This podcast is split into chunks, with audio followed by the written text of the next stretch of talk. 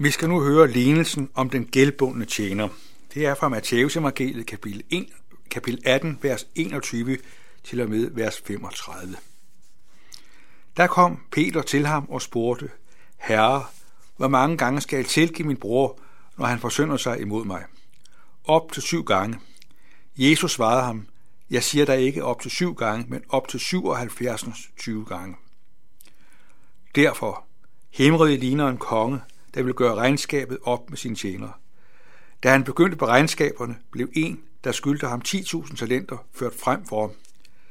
Da han ikke havde noget at betale med, befalede hans herre, at han og hans hustru og børn og alt, hvad han ejede, skulle sælges og gælden betales.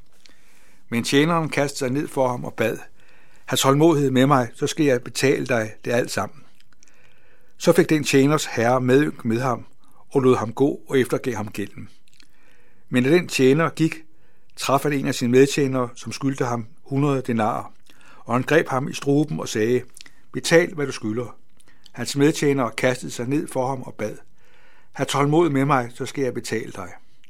Det ville han ikke, men gik hen og lod ham kaste i fængsel, indtil han fik betalt, hvad han skyldte. Da hans medtjenere nu så, hvad der var sket, blev de meget bedrøvet og gik hen og forklarede deres herre alt, hvad der var sket.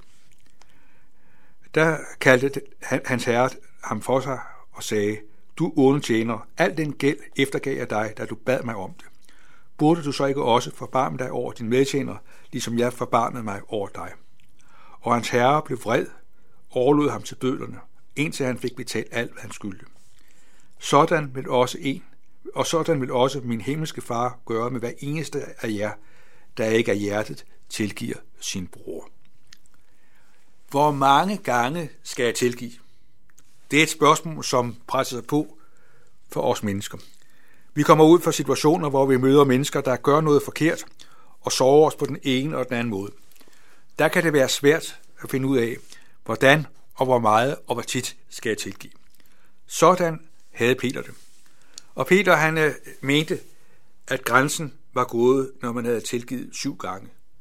Syv-tallet er jo det fuldkommende tal i det gamle testamente.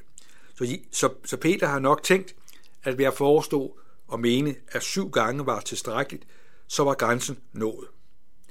En i den sammenhæng, der svarer Jesus ved at sige, at vi skal tilgive op til 77 gange. Hvad er pointen? Hvad er budskabet i det udsagn? Det er jo ikke, at vi skal være matematikere, og skal sidde og tælle og, og regne os frem til 77.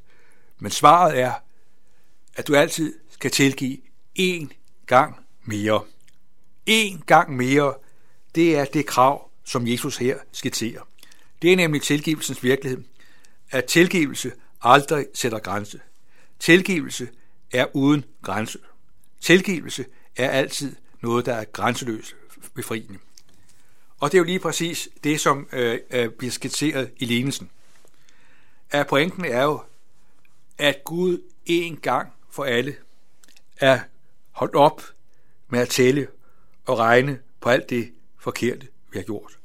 Regnskabet er gjort op en gang for alle af Jesus. Da han døde og gav sit liv som løsesum for os, der betalte han gælden for hver eneste synd, for hver eneste menneske. Det er den forunderlige virkelighed, at regnskabet er gjort op. Du som tænker, hvad du skal gøre for at stille Gud tilfreds, du skal vide, at du kommer for sent. Regnskabet er gjort op af Jesus. Han gjorde regnskabet op én gang for alle for os. Det er den forunderlige virkelighed. Og sådan får vi lov til at opleve, at Jesus møder os med medynk. Da han så denne tjener, som er kommet hjælpeløst til kors, som ikke kunne indfri sin gæld, der blev denne gæld strøget i et hug. Det var ikke sådan, at øh, Jesus skulle overveje, om det nu var rimeligt eller godt.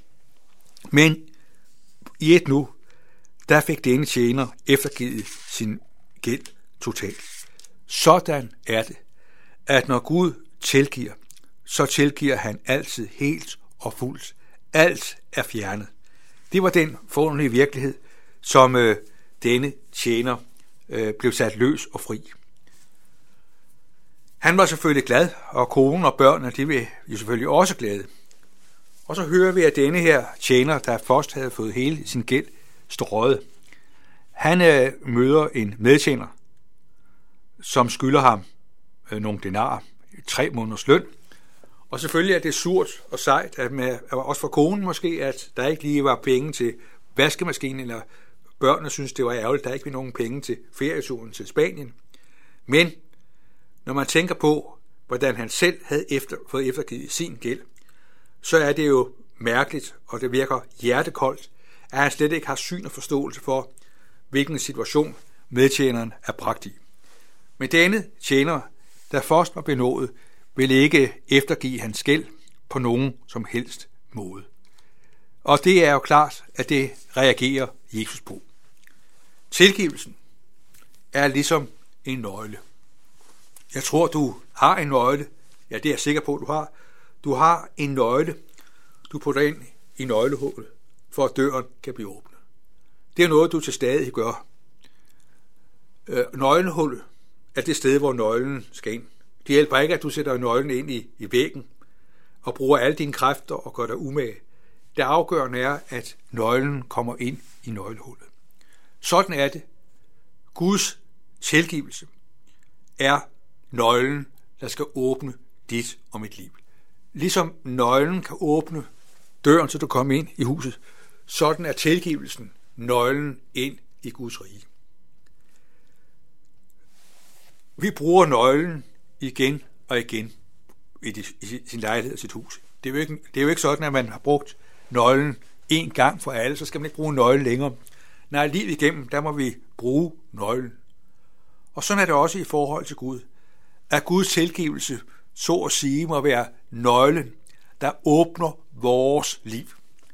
At vi har til stadighed brug for, at, at Guds tilgivelse er nøglen, der åbner vores liv for tilgivelse. Ligesom du får brug, har brug for nøglen igen og igen, sådan har vi til stadighed brug for Guds tilgivelse igen og igen. Øh, nøglen beskriver også noget om, hvordan nøglen kan åbne døren ind til vores medmenneske. At det, der er afgørende, det er, at vi lader den tilgivelse, vi selv har fået, blive sat i omløb og spil i vores liv. Vist kan det være svært at tilgive, men det, at du tilgiver, det er jo med til, at du sætter et andet menneske i frihed. Så længe du ikke tilgiver, har det i hvert fald to konsekvenser. Så længe du ikke kan og vil tilgive, så er dit hjerte og sind mærket i bitterhed og vrede og forarvelse. Så det vil sige, at dit eget hjerte er blokeret. Det andet er, at når du ikke tilgiver et andet menneske, så holder du så at sige det andet menneske i fangenskab. Og derfor vil jeg sige, at det at tilgive, det betyder, at du giver slip for vreden i dit eget sind, og du giver det andet menneske lejlighed til at leve et nyt og frit liv. Sådan er det afgørende, at Guds tilgivelse til stadighed er den nøgle, der åbner vores liv for Guds tilgivelse, og også åbner vores liv for tilgivelse over for andre mennesker. Det var det, som denne øh, tjener, der var, havde fået sin gæld strøget, var fuldstændig blind for. Han tænkte, at Guds tilgivelse, det var en rigdom, han bare kunne holde for sig selv, og han ligesom kunne behandle andre fuldstændig, som han selv havde lyst til. At han på en mærkelig måde havde tilgivelsen, og så alligevel var bundet af kul og ligegyldighed over for sit medmenneske. Sådan er Guds tilgivelse ikke. Guds tilgivelse har vi fået for selv at leve i den. Det er også sådan, vi beder i fader vor, forlad os vores skyld, som også vi forlader vores skyldnere. At Guds tilgivelse er den nøgle, der til stadighed skal bruges for, at vi kan leve i tilgivelsen og praktisere tilgivelse over for andre mennesker. Og det må vi få lov til at lægge frem for Gud. At indimellem, så kan det være rigtig, rigtig svært for os at tilgive. Fordi vi føler, at vi føler os krænket og såret og føler os i en meget vanskelig situation, vi ikke selv kan komme ud for. Her må vi også bede Gud om tilgivelse for det, og bede Gud om at ville tilgive. At tilgive, det handler ikke først og fremmest om de rigtige følelser, men det handler om villigheden til at lade det en anden har gjort miste øh, magten og kontrollen. Det at lade være med at holde den anden fast. Vi hører det gamle testamente om Josef og brødrene. Brødrene de havde kastet Josef i, i, i brønden, og, og, og øh, Josef han kom jo til Ægypten, og da det endelige opgør kommer, der siger, ja, der siger Josef jo ikke til brødrene, at det, I gjorde, det var noget og niks. Det gjorde sådan set ingenting. Men han siger, at Gud har vendt det onde til det gode. At det, som var ondt, det, som der var sat ord på, som var forkert, og som var svært for Josef, det kom frem i lyset, og så kom det frem i tilgivelsen. At øh, tilgivelsen betyder, at vi lader det, et andet menneske øh, skylder, øh, blive, bliver taget ud af kraft. Det kan godt være, at vi stadig husker noget, en anden har gjort. Tilgivelsen betyder ikke, at vores hukommelse bliver renset. Men det betyder, at, at vi får lov til at vide, at selv når følelserne er i oprør i vores sind, der får vi lov til at finde hvile i, at gælden er betalt af Jesus. Han døde for hver eneste synd, og det betyder, at den synd også betyder tilgivelse for det menneske, der har gjort rigtig meget ondt imod mig. Her bliver vi aldrig færdige. Men der, hvor vi til stadighed lader Jesus komme til, der vil han lade sin tilgivelse brænde igennem. Ligesom når du trækker vejret, du trækker luften ind til dig, ind i dit liv, ind i dit læge, så du kan åndfrit, og så bagefter så ånder du luften ud i verden.